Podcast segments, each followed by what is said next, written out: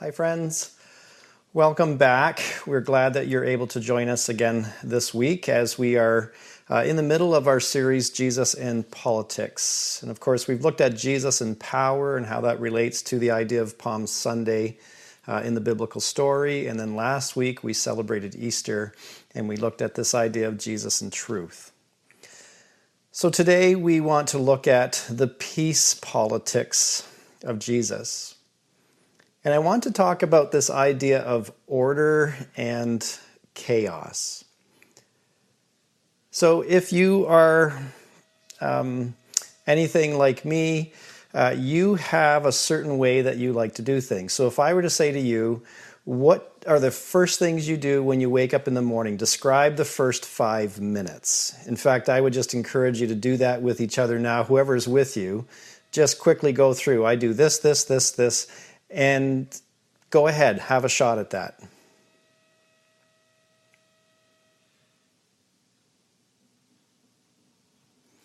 Okay, you probably do the same thing every day in the same order because there's something in us that longs for, craves for order. And one of the ways that the pandemic has been messing with our minds for the last year is that it has disrupted the order that we have become so accustomed to. Interestingly, the biblical story or the, in the, the authors of scripture actually spend quite a bit of time talking about chaos and order. And it's a theme that runs through the scriptures uh, quite prevalently if you are looking for it. and I want to give you a few examples of how part of what God is doing in our world is combating chaos and establishing order, and then inviting us to participate with Him in the establishing of that order. And some of these thoughts I'm borrowing from, uh, from a scholar named Walter Brueggemann, who has uh, shaped some of my thinking on this. But I, I want to walk you through the scriptures a little bit with this idea of chaos. So in, in Genesis chapter 1, uh, verse 2, you read that the earth was without form and void. Sometimes we think of um, before creation there was nothing. But this idea of without form and void is a word that can be translated as chaos in the scriptures in Genesis 7 with the flood account when it talks about the waters rising above the mountains. That's this concept of chaos, chaos prevailing. in Isaiah 27, this is what God says through the prophet Isaiah In that day, the Lord will punish the Leviathan and the Leviathan, as much as people want to debate, is it a dinosaur? What was the Leviathan? In ancient Near Eastern literature, Leviathan was a depiction of the forces of chaos at work. And so here's Isaiah saying, in language that the people of that time would fully understand, God would put chaos in its place. In Isaiah 34, God will measure the land for chaos, and it will be called the land of nothing. And you see this theme happening throughout the Old Testament, but then to tie into last week and what we experienced, when Jesus died on the cross, in Matthew 27, we read that at noon, darkness fell across the whole land. That whole idea of darkness being on the land is a depiction of chaos. And it was as if, for a moment, it looked as if chaos had won. But the cross would triumph over that.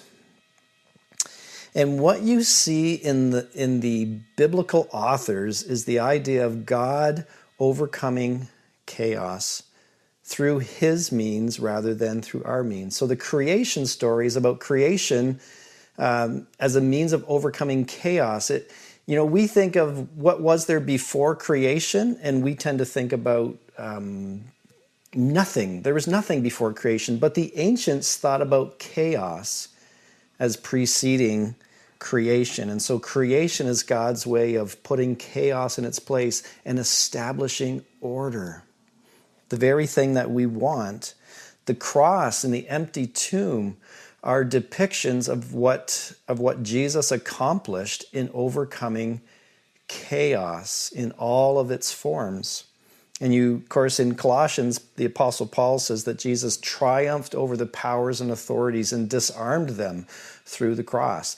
That's this idea of God overcoming chaos. And of course, in the scriptures, particularly in what Jesus calls us to and what we see the early church doing, so in places like Matthew 10, Jesus says, You will be my witnesses to kings and all those in authority. And in Acts 1 8, you will be my witnesses. And it's Jesus inviting us into this idea of recognizing that God has established order in our world. It's not that there is no order. So Brueggemann would say that order is a gift for us but then there's also the task of establishing and maintaining order that God invites us into to partner with Him. Here's the difficulty, though. We often see ourselves as the only means to overcoming chaos and establishing order. And this is where politics comes into play because we forget that there's a God who created this world, and that God is not going to let this world be unmade. But how often do we, either as individuals or communities or nations, forget that there's a God that has given us the gift of order? And we take it upon ourselves to establish order. And when we begin to forget God and we take it upon ourselves to establish order, we create systems to, uh, to allow us to have the kind of order that we want. The problem is, the systems that we create are often more about self preservation. They're more about inclusion of some and the exclusion of others. And then they create injustices and oppression and exclusion for some so that others. Uh, can be comfortable and can benefit. And this happens nationally, uh, federally, it happens uh, in a community, and it happens individually, and it even happens uh, in our churches. And so Brueggemann would say if there is no order but the one we make, then all things are possible. And we know the scary reality of that because we see it at work often in forms of, of violence and in forms of chaos, all in the name of maintaining order as some people have deemed it. And yet, that order is more often than not, particularly politically, that order is more often about self preservation and about votes than it is about the welfare of the people. And you see, one of the ways that the biblical writers talk about order as opposed to chaos is they use this term of peace, shalom, overall well being. But often in the church, when we have talked about peace, what we've talked about is is about personal peace. We've tied peace to the concept of personal sin and guilt and forgiveness. And we've talked about this good news of, of Jesus forgiving our sin and removing our guilt and us being forgiven, but it's all on an individual basis. And we have very little to offer in the, in the concept of, of order and peace overcoming the chaos in our world that bothers us so much. And then we have little to offer in addressing the systems that we've created to maintain order, which are really just chaos in disguise. Because any time that some are put down, that some are marginalized, that some are oppressed, that some experience injustice, so that others can have the kind of world that they want, that's chaos. And the good news of the gospel goes so much further than just our individual forgiveness or, or just my own sin being dealt with. That Jesus in the Easter story is about God uh, and the politics of peace overcoming chaos. And so, into the mix of all this is the reading that we've had done for us this morning from, from the McDonald's. And that's in, in Luke 6, where Jesus comes and he begins to turn the cart completely upside down. And he begins to talk about things that catch us off guard. And he, and he hits uh, one of the, the main pillars of the systems of order that we tend to create in our world, and he hits it full on as a means of, of pointing out to us how poorly that pillar stands, how poorly that system works. And that is this idea of reciprocity. And, and we have talked about this before. If you want to hear another sermon on this very um, passage, then you can go back and look in our archives on a sermon that I did on Jesus and enemies. But in this passage, Jesus hits the, the concept of reciprocity as one of the tools we've used to create a system of order that really is just chaos in disguise. Because he says this listen, you love people who love you. Well, good for you. Even sinners do that. Even bad people do that. Anybody can do that. It's easy to love people who love you. Or he says, you do good to people who will do good to you. Well, anybody can do that. And you'll lend to people who you know are going to pay you back. Well, what good is that? What reward are you going to get for that? So Jesus talks about uh, stopping or not doing what we've always done. And if we're honest, most of us are very comfortable with this idea of, of reciprocity because it works. I mean, it, for the most part, um, we feel good about the systems that we're a part of. So you have friend groups of people that are just like you that you get along with, and you are part of community groups that that function with this idea of reciprocity. Our our governmental systems are set up this way. That if you do good, good things will be done for you. If you are nice to people, then people are going to be nice back to you. And we know that this is part of the reality of life so it's not as if Jesus is saying this is completely defunct and void. But I think what he calls his followers to is something far beyond this. So he, he's going through this idea of, of turning the table upside down. And he is saying, if you want to establish peace, if you want to have the kind of order that you long for, if you want to see chaos held at bay or even pushed back, what you think has been the way to do it has only been leading to more chaos. And now I want you to experience something different. So he begins by saying, Don't do what you've always been doing. And then, he's, then he says, Now here's what I want you to do love your enemies. So here we are at verse 35 Love your enemies, do good to them, lend to them without expecting to be repaid. And that is a concept that is so foreign. And this isn't just about you and your personal enemies. I believe that Jesus is giving us a, a new system that can be applied for you as an individual, for communal groups, for national levels, and global concepts. There is so much evidence of the law of reciprocity at work in this world, only working to, to actually maintain and at times even increase the chaos in our world because it's far too easy to only be nice to those who are nice to us, to only love those who are going to love us, to only lend to those that we know can pay us back. And what you find in Jesus and, and throughout um, the, the followers of Jesus and the writings that they did is that uh, he's calling us to something radically different that goes way beyond this idea of reciprocity. In fact, it just turns it upside down on its head. And he invites us to the impossible, to the unthinkable, to love those who aren't going to love you back, to be good, to do good to those who are never going to repay that, to lend to those who are not going to pay you back. And of course, this isn't an exhaustive list. He is giving us a principle by which to live, and he's saying this is what love looks like.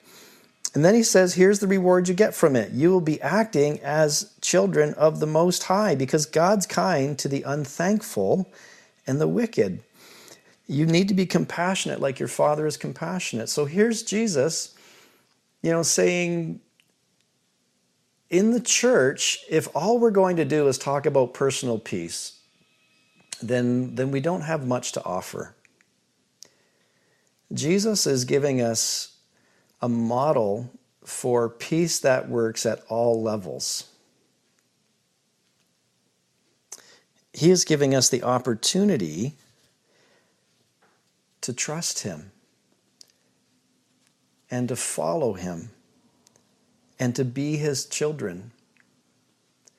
You know, children look just like their parents. For the most part, you can tell a, ch- a, child and a parent because they look so much alike. Children mimic what they see their parents modeling.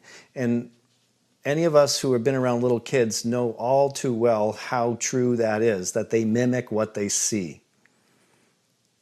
You know that expression, every time I open my mouth, I hear my father speaking, or I hear my mother speaking. Um, children are images of their parents. And here's Jesus saying if you want to show the world what God is up to and what he is like, let me invite you into this way of living. This is the politics of peace that Jesus is inviting us into. It's the politics of peace that hits chaos head on and it overcomes chaos.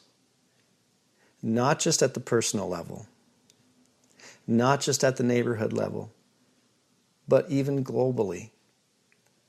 And it's an invitation that he is giving to us in this passage, what he's calling his followers to. And I think Jesus is saying this is the best way to overcome chaos. We long for order, we crave for it, and it's what we need. And when our world gets turned upside down, for so many, instinctively, we want to um, circle the wagons and create systems where we feel safe and secure and comfortable.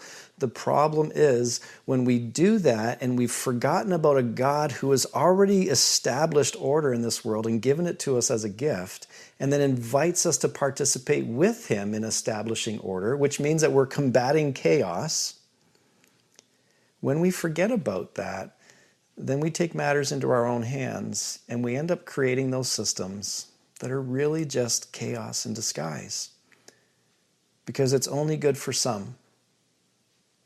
And so, when it comes to the good news of peace or the politics of peace that Jesus offers, I would like to suggest this that we take him seriously and what he is saying in passages like this and the way that he modeled peace for us. Because if the only good news we have for people is interpersonal peace that Jesus offers in peace with God,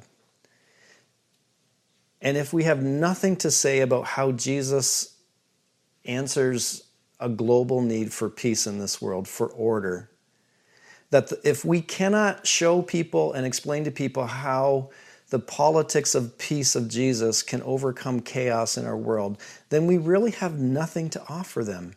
Either Jesus and his way and the gospel of peace is the best way to establish global peace, or else Jesus has nothing really much to offer. And so I think part of what we must do with him and his teaching in passages like this is to take him seriously and to trust him. And that's that's the, the litmus test. How far will we trust jesus in relation to this when it seems to be so counterproductive to what we see happening in our world? And yet the evidence is there that the way we've been going about it for thousands of years has not been working. The systems of order we've created are merely um, maintaining chaos in various forms. It, it creates some order, but it's limited and it's not for everyone. And the way of Jesus is, is this kind of way that we read in Luke 6 and in other places is opening the door for us to embrace and live out the politics of peace according to Jesus. And to show the world that this really is good news. And so we need to decide if we'll take him seriously. And then we need to spend the time talking about how are we going to, to live this out? Where is there chaos in, in not only the world where we can be involved globally, but even in our neighborhoods, where we can be involved through nonviolent means, where we can practice the, the politics of peace but we are still confronting chaos. We are still confronting violence. We are still confronting injustice, but we are doing it through the way of Jesus rather than through the systems that we've created so that we can have the kind of order that we think is best. And what Jesus invites us into is the order that God wants for everyone, not just for some of us. So I want to leave you with that to think about. How will we take him seriously? What kind of conversations do we need to have about, about confronting chaos that we see in our neighborhoods and in our province, in our nation, and globally? I want to ask you to do one more thing. In the video description below, there is um, there's a, a, URL for Poll Everywhere, and it's a simple little poll, one question poll. But I'd love it if you'd click that link and answer it. And we're, we're going to give you two links. One is to click the link and answer uh, the, the multiple choice question, and then the other one will actually show you the results of that. And we'll leave it open for a week, and you can check back later in the week to see how people answer this question. And it's really just around the idea of, of how convinced you are that what Jesus offers here is the best way to combat chaos and violence and injustice in our world. If you do that, we'd appreciate it. Uh, it'll take you 10 seconds to do it. And, uh, and it'll be interesting to see how we all answer that. So we're not, there's, it's all anonymous, so no one's checking up on you. We just want to know where you're at in relation to this, to this topic. Thanks for following along today and uh, look forward to, uh, to next week carrying on in this series. Um, of Jesus and politics. So until then, um, we trust that uh, this week will be uh, one that is full of peace and order for yourself as you walk with Jesus um, day by day. Bye for now.